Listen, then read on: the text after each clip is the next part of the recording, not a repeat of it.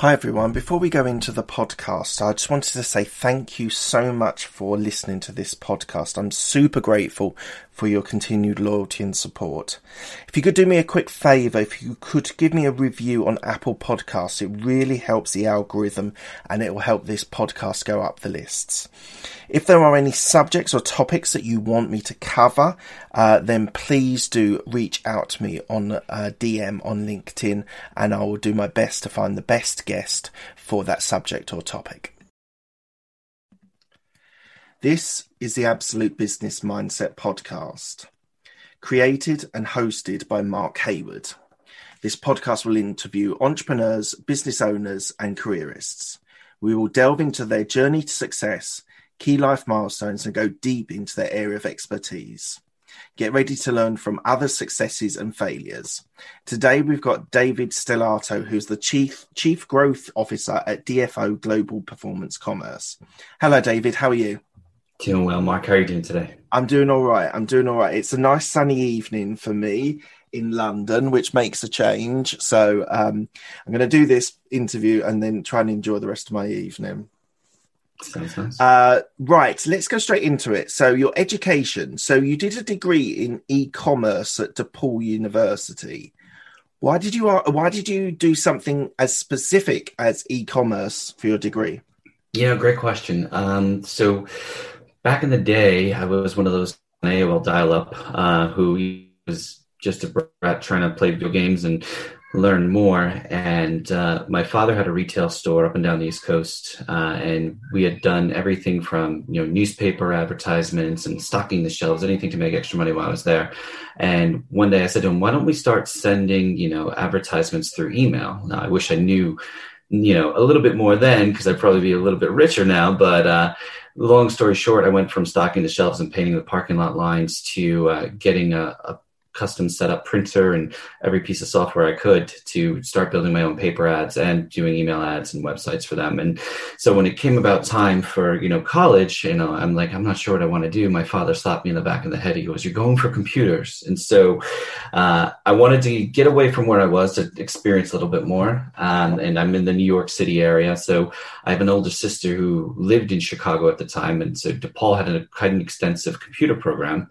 And the beautiful thing about it was their e-commerce degree was half computer programming and half business and marketing, because I always savvied myself as interested in the technology side, but always had more of a gift of gab. So to learn a bit more of the technology piece, but also understanding and be able to market it was really important to me. And so what was the business that your father had? It was kind of like a discount clothing retail store. He was one of the higher ups, ran the warehouses and management.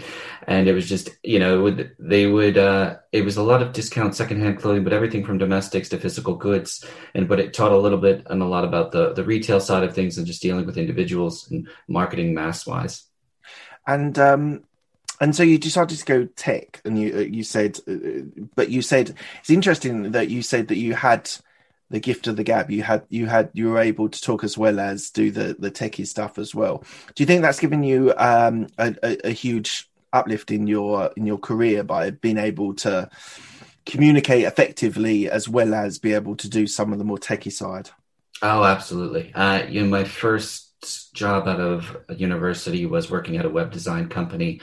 I had an intern there actually first, even before. And, we were debating whether I would go into a programming role or go in project management or sales. And I ultimately landed on sales, much to the dismay of the lead partner there at the time, who was head of the programming team. But I found out that while I was an adequate programmer, I wasn't an excellent one, but I did learn how to communicate properly and understand the logics and the boundaries of what you can do with certain things of coding, and then also how to think outside the box and being able to speak and have the respect of the technology team, and while also being on the sales and project management side was quite a benefit. So when going into new business meetings and you're talking to a chief marketing officer or also the chief technology officer, being able to speak both their languages has been invaluable.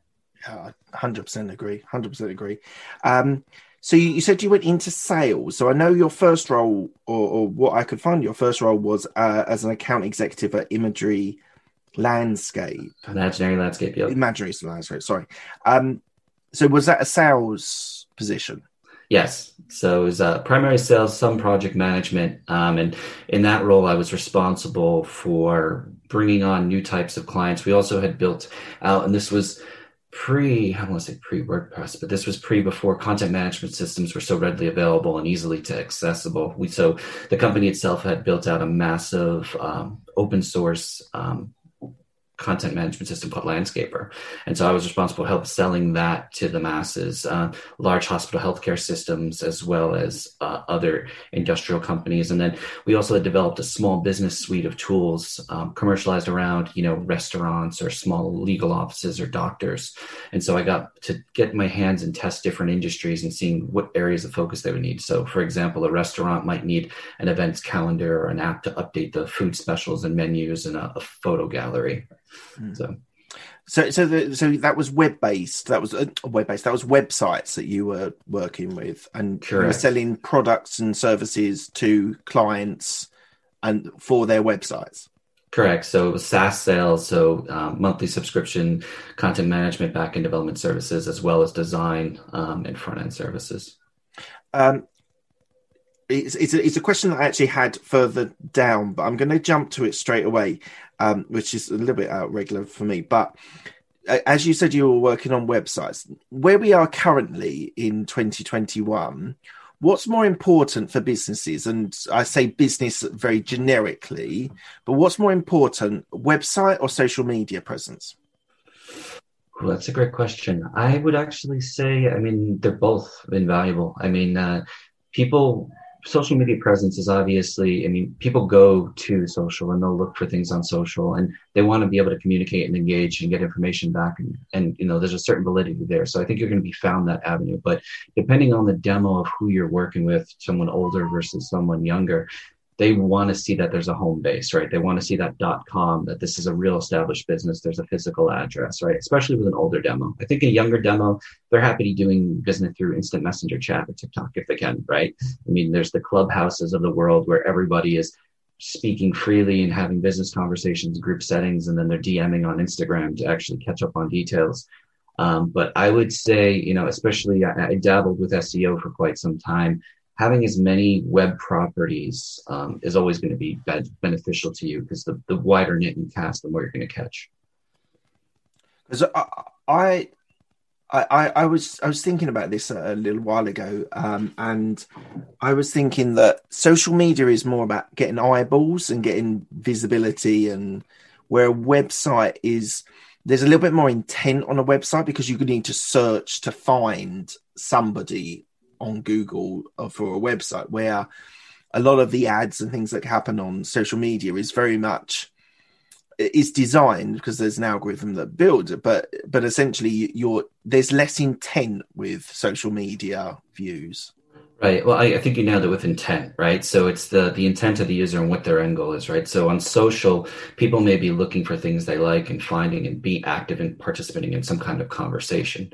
And you may come up, or someone from your organization may be engaging in that conversation. And that's how they're introduced to this. With websites in general, it's important, obviously, for search engines where people, again, what is their intent? Where are they at in their either looking for information cycle or buying cycle? Because depending on the type of business or service, your website has different goals. I have a father-in-law who is a chiropractor. His website's very minimal. It has background on him, his partners, and the ability to set up an appointment, contact directly if you need it. But it's important for them to have that presence. But I can guarantee you 9 out of 10, most people, if they're going to his website, they're just either looking up for a new doctor in the area, or they're trying to find the driving directions to his office, where somebody who's selling a physical good, now it's a very different intent. They're trying to get as much products up there, get them indexed into the search engines and drive customers through acquisition, and they're more focused on usability and such. So it's interesting depending on the different types of businesses and how they're going to participate in what their web presence build out is, as well as what types of social media they're going to engage in. How has e-commerce changed since the advent of Amazon and Shopify and people like that? I think it's fast forwarded, right? Amazon is the 800-pound gorilla, and they also are the one who I like to say keeps everybody honest, right? They're the engine of innovation in the sense of, and it's what I call digital and analog, right? So digital is everything we do for e-commerce online, the web pages, the ability to get all the connections and integrate everywhere. But the analog is the offline portion of e-commerce that people tend to forget about. But there's people in warehouses filling up boxes and making sure there's supply chain and shipping and everything, right? Okay. Amazon has forced e-commerce to be better. I mean, with their Amazon Prime shipping and getting things in days and Prime Now and getting it in hours. So that's forced e-com to be much better. I mean, and if anything, it's hindered those folks who are playing in the drop shipping e-commerce space, right? People are not happy if they order something and they're getting it in 4 to 8 weeks. They want it now. There's that instant gratification.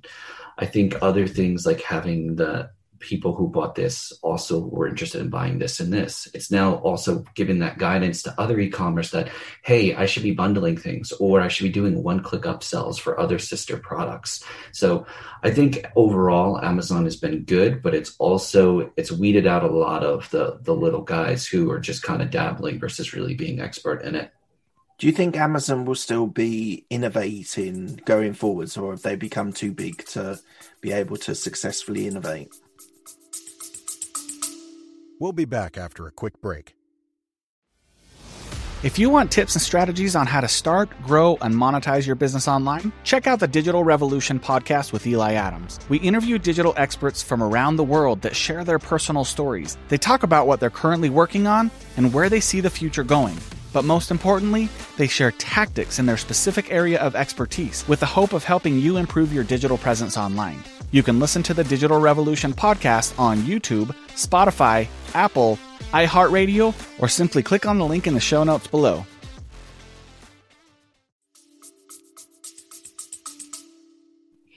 I don't think it's a good question. I think it's all dependent on focus, right? I mean, and then where they're going to put their time and energy into. I mean, they obviously have their web services, which is completely separate from the general e-com, right? Mm-hmm. I mean, and Mr. Bezos himself also has all these other big endeavors from outer space too, So it's all about focus. But I think if they start looking into things like artificial intelligence, which I'm sure they already are, knowing them, and other ways that can help automate the buying experience, and they're going to just continue to set more trends. But again, there's a sides of it where you look at governments and regulatory concerns on monopolies and such. So the other question is anyone going to step in and prevent them from innovating further? Yeah, that's a good point. Okay, so you moved on from your sales role into, is it Matomy Media Group? Yes, Matomy. So there was originally a company called MediaWiz that was acquired by Matomy. And there I went from building websites at Imaginary Landscape to running a business, the head of the sales team, called TextLink Ads. And what TextLink Ads pure goal was to help people improve their organic rankings in the search engines such as Google and Bing. So we would work with partners on a media plan to help boost their rankings through partner link acquisitions. At the time, Google was very heavily on, the way that they helped boost your rankings was not only the content on your website, but also the inbound signals. Now the algorithm has changed quite a bit, obviously, but it still relies on third-party votes or references. And, I don't want to bore you with the details, but a link was not just a link from one's website. If it was from a highly domain authority site, it would give much more value and it would look like as a much heavier vote to help boost you in the rankings. So our goal was to help businesses, services, non-for-profits rank for their desired key terms and drive the proper users to acquire their services. Okay, so keywords is so important on Google and websites for SEO and things like that. Absolutely. Relevant content and keywords. Has that just been standard, the role of keywords, is that just been standard across websites and various things, or has that evolved as well? I think it's definitely evolved. I mean, it's not just about, they have what they would call head terms and longer tail phrases. I mean, you can, based on what the user's typing into the search and what their intent is, right? Like if I'm typing in white running shoes, or if I'm typing in size 10.5 New Balance white shoes, right? So is it a buying term or is it a research term? I think also it really depends on where the term itself is referenced in content. The engines have gotten smarter. The algorithms have gotten smarter. Some people would try and game the search engines back in the day by doing something called keyword stuffing, where they would basically try and repeat the keyword or other relevant keywords in the the metadata behind, you know, what the people aren't really looking at, source code, to try and game the algorithms just to rank for everything under the sun to sell more product or rank for certain terms that have higher volumes. It doesn't really work like that anymore. So the engines are smart enough to know that if website A, you know, is about pizzas and website B is about running shoes, maybe there's some relationship, but we're not going to give them a ton of authority because it doesn't connect the dots. Whereas, you know, website A is about pizza and website B is about the best pizza in New York City. It's like, oh, okay, maybe we should help give these guys a boost if somebody's chirping in, where is the best pizza in New York City? Awesome. And so you went up in the 6 years there. You ended up being VP at Client Strategy as well as Director of Client Strategy. What is Client Strategy? Great question. So in my definition of it, it is a bit of project management, it's a bit of sales, and it's a bit of guidance and consulting to the clients. So you're working with a lot of clients themselves that need full service, not just one bit of something, you know, not just a focus on, hey, I'm going to help you increase your keywords and help you rank higher in Google, but we need to look at something as an all-encompassing solution. So it was more about looking at the client as a whole and saying, okay, you're working with us in our search division, but we also have a lead generation business. Do you need leads?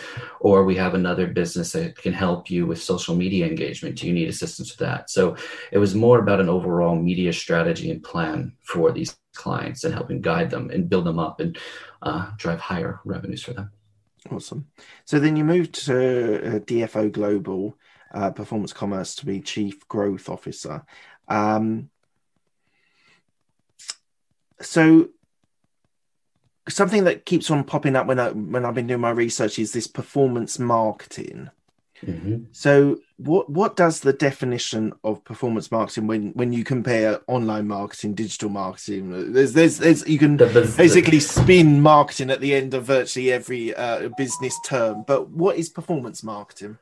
Sure. So great question. So in a nutshell, you know, when you're comparing it to what people would call traditional marketing or advertising, most media agencies or agencies of record, they'll charge a client a media budget. So the media spend that's going to be spent on all these advertising methodologies and platforms, and then they'll usually charge a fixed rate agency fee. So a good example would be someone says to work with XYZ agency, you need to spend $100,000 a month on media, and then you need to pay them a 10% or 15% media fee of that. And that's how the agency's making their money. Whether that agency drives sales for the customer or not, or drives lift or brand awareness, they're getting that fee. Performance marketing is quite the different. It's literally based on a cost per acquisition model. So we will take the risk of the media buys on ourselves. We will agree upon a flat rate fee with our partners ahead of time. And then if I spend $10,000, $20,000, $50,000, but I drive zero sales for my customer, they're not on the hook for anything. But let's say I'm driving thousands of sales for them, then whatever that flat rate fee we've agreed on, they're going to pay me that for every sale. So it's a very measurable and a very accountable form of marketing.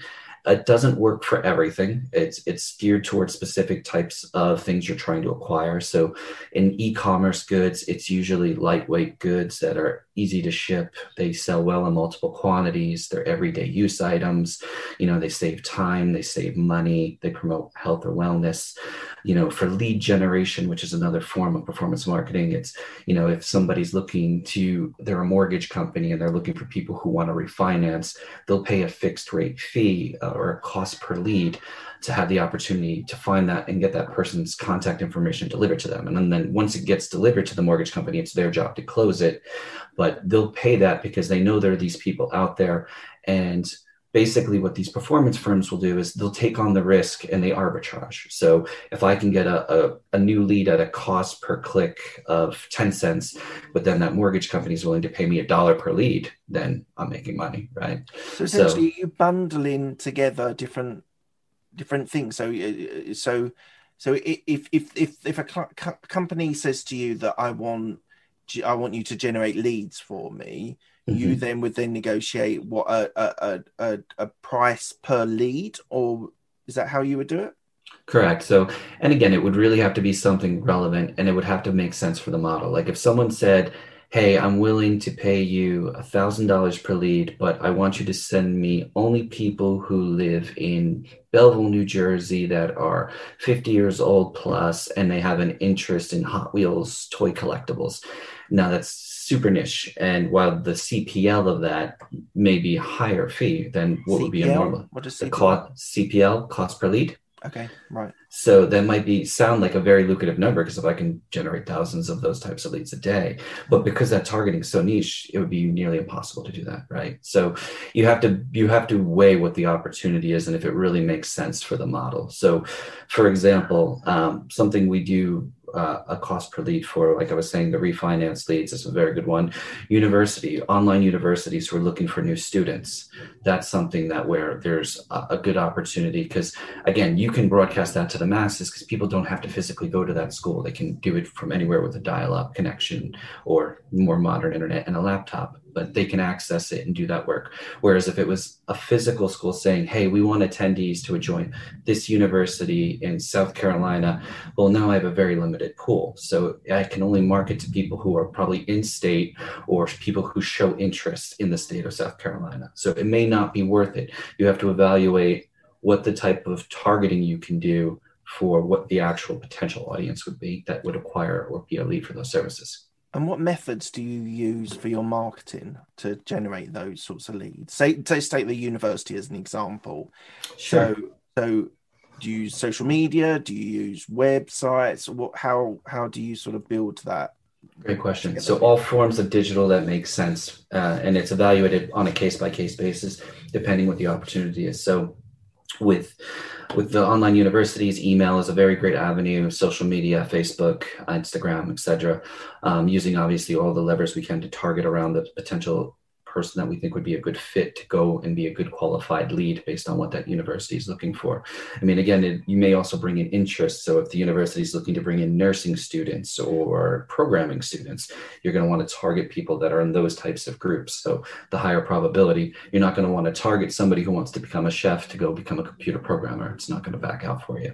But with anything that we've done, it's all digital focused. So cost per acquisition and driving online sales, for example, right now we have a client we work with that sells a ceramic car coat product similar to like a turtle wax, where you can spray it onto the car and help clean it off. Nice shine, keeps it away that way for a long time. Now this you can target everyday use, because everyone has a car or who has a car could use this product. Car enthusiasts are more likely to do it. People who take care of their car. But, you know, someone who's trying to save money versus having to go to the car wash all the time, right? So now we're saving time, we're saving money. And then there's other products that you can also sell with that bundle well together. So maybe if I'm doing and shining up the car, I notice I have some nicks, so I can sell an anti-scratch product, or maybe it's something to help inflate air in the tires. So all things that are lightweight, easy to use, mass marketable. These are all things that come into play when evaluating these types of opportunities and if they fit well for this model or not. And how do you bundle them together? How do you bundle together, as you said, the turtle wax with the anti-scratch? Are they different companies or are they all within the same company? Usually it's all within the same company. And we have the ability to source other products. So if someone comes to us and they just have, let's say they just had the turtle wax type product, but they didn't have an anti-scratch, before we'd even start building out the campaign, we would model it out financially, looking at what are their cost of goods? What is it going to cost them to ship something that weighs this much? What is the media to acquire the types of customer that's going to cost? What are the banking fees going to be like? And we can literally model this all out ahead of time and see, okay, we assume it's going to cost us X number of dollars to acquire a new customer for this. So we know automatically for it to be profitable for the client, they're going to need a certain minimum average order value or cart value, right? Yeah. That backs out for them. And if they don't have relevant upsell products that they can sell already or sister products, then we'll help guide them to get those. Usually it's very common for people to do it in this way where they have the sister products already, or we'll help them source them. Yeah. If not, we can stack another product on top of it. So what would happen in a more normal sequence would be people would go through their original offer flow. And then on the confirmation page, there would be an offer from our friends that would say, hey, this other company is also selling these car related products. And then that would guide them to the next company's website. And then they could purchase there. But what would happen is company B would end up paying an acquisition fee to company A. So that would offset some of their costs. Right. Does your company have a sales department as well? Does it do the sales piece? we do the sales piece, yes. So the one thing that's interesting about our company is we're not just a performance marketing agency. We're actually an e-tail company ourselves. So we have a variety of our own products and services. We have our own patented physical goods. We have our own call centers. We have our own warehouses around the world. Programmers, creative, videographers, copywriting, everything you would need to be a fully sustainable e-commerce business. And so when we work with third-party partners, we can work with people who already have these direct response performance marketing offers built out and just help them acquire new customers through our media avenues. Or if they literally come to us with a product idea like a Shark Tank, we can help build the entire ecosystem for them as a part of it. So for example, a friend of mine, an investor, was telling me a story about someone who produces blueberries from someone in South America, for example. Mm-hmm. I can't remember where. If this company came to you and said, we want to corner the blueberry market in, I don't know, in New York or in East Coast or something like that, you've got the warehouses to be able to store and then transfer the distribution center to supermarkets or stores and things. You could do that as well.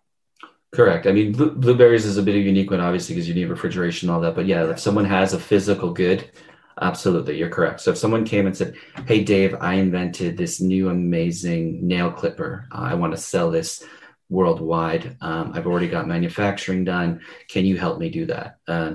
And that example actually happened. We had three surgeons from San Diego who created a new, better version of a 150-year-old device, a patented nail clipper.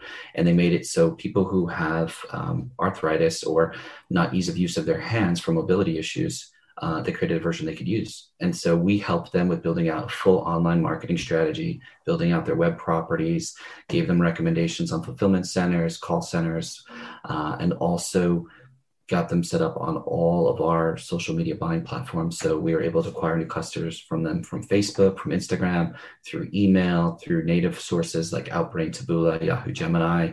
And even now we're testing TikTok and Pinterest for them. So we've been able to drive quite a bit of sales for them through that channel, as well as them catching the fall off traffic with their Amazon account. So, okay, fantastic. So one of the things I was looking at was that you do app development as well. How does that fit into the marketing strategy for a client? Great question. So that's more of a sister service for the relevant products where it makes sense to. So, for example, not every product needs an app, right? I mean, but we have certain clients that maybe they have a car product that you plug it into the OBD2 port, which is a basically the thing that tells the information from the computer in the car what's going on. Mm-hmm. And then you can have that connect to an app on your phone that says, hey, by the way, your windshield wiper fluid's low, or you need more air in your tires and things like that. So in a case like that, our app development team can work with a partner to help customize a custom app, also localize it. So if they're currently their app is only selling into US markets, English speaking, but they want to go really heavily into Germany, we can help with them with building that out, getting all the proper localized and culturalized translations, and modify it that way. So the app development is definitely a strong team of ours, but it's more focused on the products we're developing with JV partners and our internal offerings versus third parties. We do have some third parties work with that, but we have the capabilities to do that if someone wants to do it.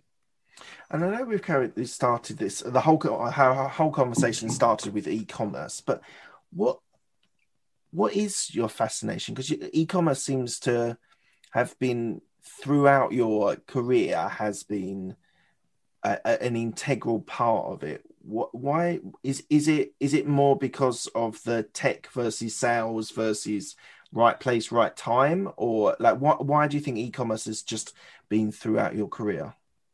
You know, it's a good question. I've always, the tech thing is definitely something for me. I mean, I think innovation in general has always been a fascination of mine. You know, ever since I was a child, anything new, technology, gadgety, I'm always fascinated by that. And I think the internet itself as a whole, you know, being one of the children who were brought up on dial-up and understanding that and playing some of the first online games even, and, you know, streaming services, and you just being able to see how the world evolves and continually be a part of that is really where the fascination is. And, you know, the e-commerce aspect, you know, when I first was going into that degree, I didn't know where it was going to fully land me. You know, very early on, I was also very interested in technology and law, and, you know, seeing that the innovation with technology, the law could not keep up. It still hasn't. And it's going to always be playing catch up to technology, because people are going to continue to innovate and they're going to continue to try and regulate later. I think the other thing is technology is borderless, which the law is not. The law has you know, borders of countries. And so it'll be continually interesting to see how that evolves alongside of it. But I think where, you know, the e-commerce aspect came in was, you know, obviously making money, but the just continued evolution of how that's changed the world, the advertising, the communication piece of it, right? I think social media, programmatic media, you know, all of these different facets is what's kind of kept me driven and stayed in this vein, and, you know, this channel, because there's just new things built every day. I mean, artificial intelligence is something that's extremely interesting to me that I think is going to continue to evolve our industry as a whole. So my next question, which you've probably already answered, is what tech are you most excited about in the next 10 years? Yeah, AI for sure. I mean,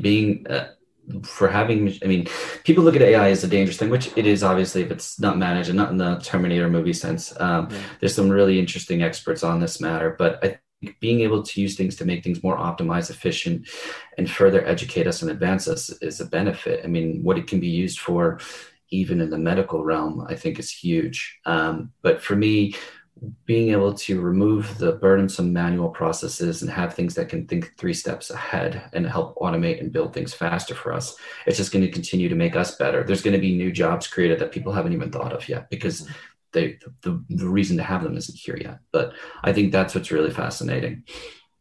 I'm jumping around a little bit, but you're triggering a lot of thoughts for me. So you talked about regulation and sort of law. So what's your view on, this is slightly controversial, and I tried to steer clear of controversy, but tax and regulation for these large corporations, these Amazons or whatever, what is tax, the tax that companies need to pay? Are we ever going to get that right, in especially in the tech market?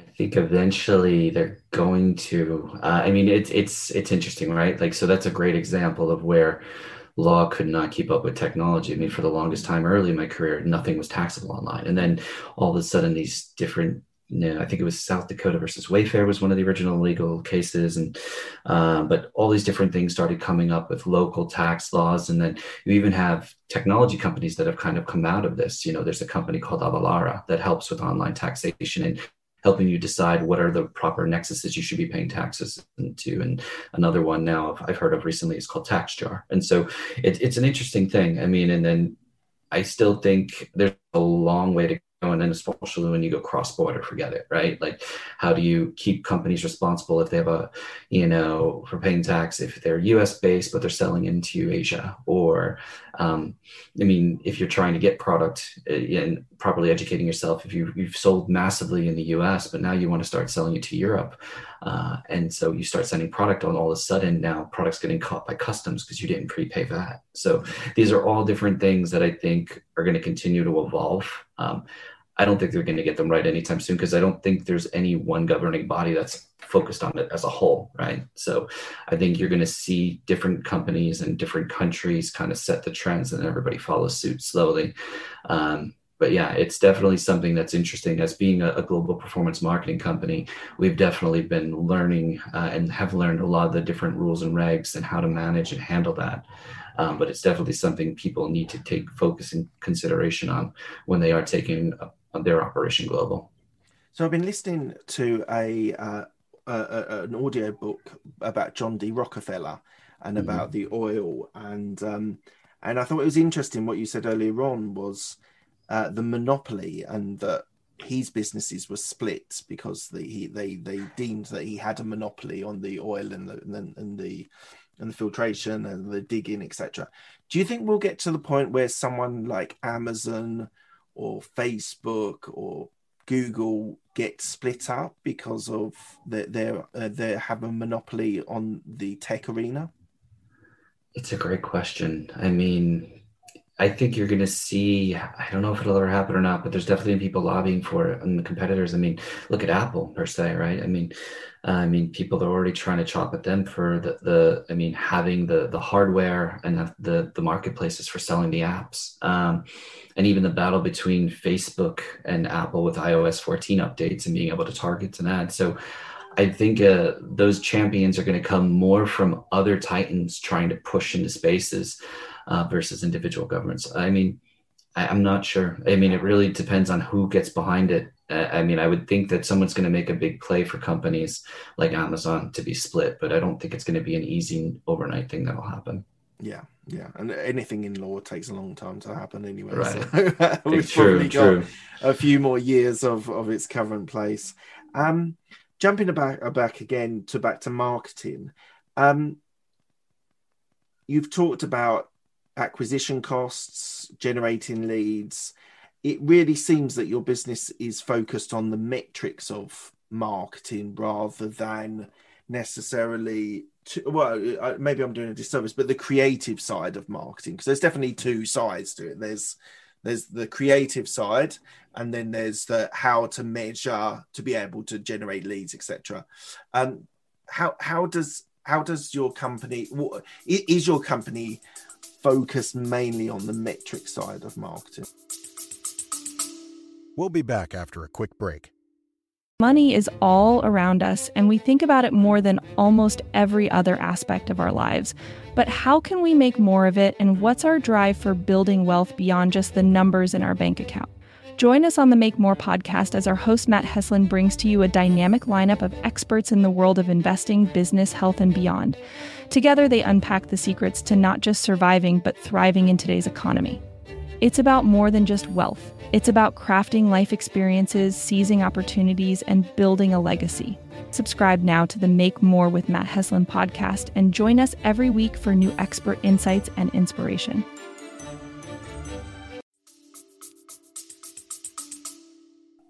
So it's a great question. I'm happy you asked that, because when you look at performance, it's all about measurability and accountability, and being able to scale if it's working for all parties.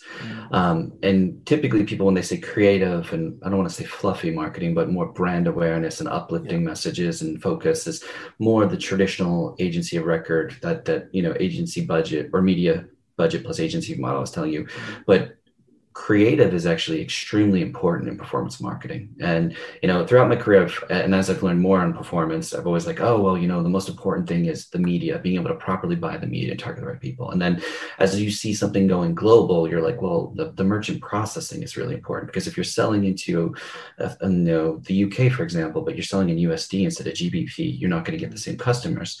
But if you then also, you need to make sure you're doing currency conversions properly, or if you're selling into a market that has alternative methods as a standard, like the Netherlands has a payment method called Ideal. It's like if you offer that, you're going to get a much higher conversion. So I'm like, okay, well, banking's most important, but what it really comes back to is the creatives and the marketing and the copy more than anything. If you don't have a strong call to action, if you don't have a strong headline that's properly phrased, you're never going to get those eyeballs. You're never going to get that engagement in the first place. So the rest of it doesn't matter. You need to be able to engage a customer. You need to have the right creative. Now, there's always obviously the things around, okay, what color will people click on more versus that, the right font versus that. Does it view properly on a mobile device, desktop as well? But I think the ability to have that thing that catches somebody's eye, that call to action, and that can deliver the proper story or the message of whatever the service or the product is. What is the best? Why do they need this? Why do they need multiples of this? That's very strong performance marketing. So it's just as valuable, I would say, as in that brand awareness and more fluffy uplifting marketing, because if you can't get the customer to engage, I mean, look at your Facebook feed. People are scrolling and getting pounded with different things, from friends updates to funny memes to other things constantly. So if they don't see something that's going to catch their attention in this new world of, instant gratification, you're not going to be able to participate. That's really interesting. So the last section before the quickfire questions is your future endeavours. So what's the plan for you, David, on going forward? So that's part one of the question, and part two is, what do you see the future for performance marketing or marketing more generally? Sure. So, I mean, my future, it's a good question. I hope to just continue to evolve. I've been very fortunate in my career to be able to focus on a variety of different facets of this e-commerce world, right? Starting with building the websites, then doing search engine optimization and programmatic video and native advertising. And now, kind of the combination of it all with this e-commerce world of being able to source physical goods, come up with new ideas, sell them through digital media and these various web properties and vehicles. I'm just curious to see whatever the next thing is and how to continue to evolve myself and grow myself educationally, but also build the business.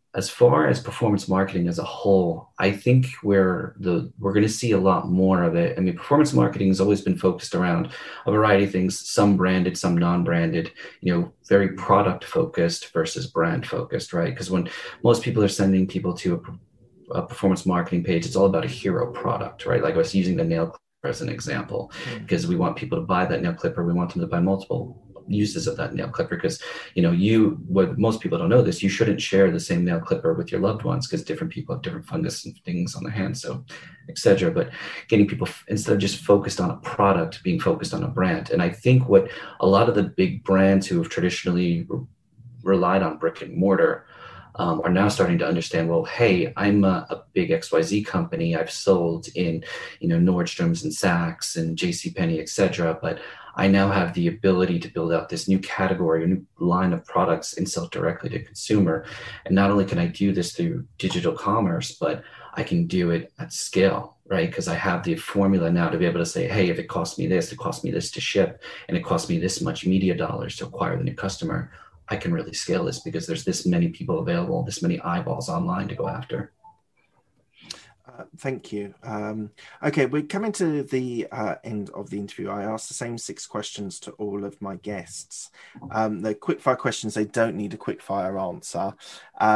First question is, what's the best decision that you made? I think the best decision I ever made was to go to university out of state. I think that was the first move in me opening up to realize there was a bigger world, there were bigger things. From there, I've traveled the world for work, and I've always realized that the four corners you live in may be amazing, but being able to go and further experience new things, new people, new cultures, it's just going to continue to open up your mind to new ideas. And I think the more you can better educate yourself, not just on book smarts, but street smarts, the better person you'll be and better you'll feel. Where's the favorite place you've been to? Oh, wow. Visiting for travel, for fun, I would say New Zealand. Queenstown, New Zealand was one of the most beautiful places I've ever been. Fun and exciting, interesting and different that I never thought. Taiwan was really great. Okay, interesting. What's the best piece of advice you've been given? The best piece of advice I've been given is just keep going and relax, because you'll get there. Just keep working hard, but always remember you're really only competing with yourself. At the end of the day, that's really all that matters. If you have to look yourself in the mirror, and that's it. Absolutely. Who helped you most in your career? I've had a variety of different mentors throughout my career. My managers at my various companies, from Brian Maloney to Tom Lanzetta, even currently the management team, Bruce Cran, Jordan Robin. But, going back to the basics, my elementary school teacher, John Walker. I mean, there's anyone who was in a leadership capacity in my life, from coaches to teachers, managers, these are all good people. Do you currently have a coach? No, it's funny. I don't currently have a specific mentor. I mean, I loosely have my old mentors, my old bosses, who I will call from time to time if I need advice, but I don't have one dedicated coach. Okay. Do you have any regrets? No. I think you just got to keep pushing forward and take risks. Even if you fall on your face, that's a lesson you learn. So, with performance marketing, you spend money on media, and people will say, well, you're burning money. And it's like, no, I'm not burning money. I'm paying for an education. So I learned how something works and how it doesn't work. So what are you most proud of? My 2 beautiful daughters and my amazing wife. What does legacy mean to you? Legacy to me means leaving behind something that you were able to leave something much better, in a better state than it was before you got there. And lastly, where can people find you? If people are looking for me, they can find me on social media. You can search David Stilato, LinkedIn, Facebook, Clubhouse, I'm usually on, or you could just email me at david.stilato@dfo.global. That's brilliant. You mentioned Clubhouse a couple of times. So are you a convert? I'm an interesting one. I play from time to time. It's one of those things that's definitely addicting, where you try to do it when you're not working, but in our world, we're always working. And then if you're always working, you're always on Clubhouse and you're not spending time with the wife and kids. So it's one of those things I like to pop in from time to time. I think when it first launched, I was probably a little bit too engaged, but I think it's a great arena if you're looking to have some conversations with like-minded folks on a certain topic. Excellent. Thank you, David. Thank you so much for your time. It's been an absolute pleasure. Thank you, Mark. I appreciate it. Cheers.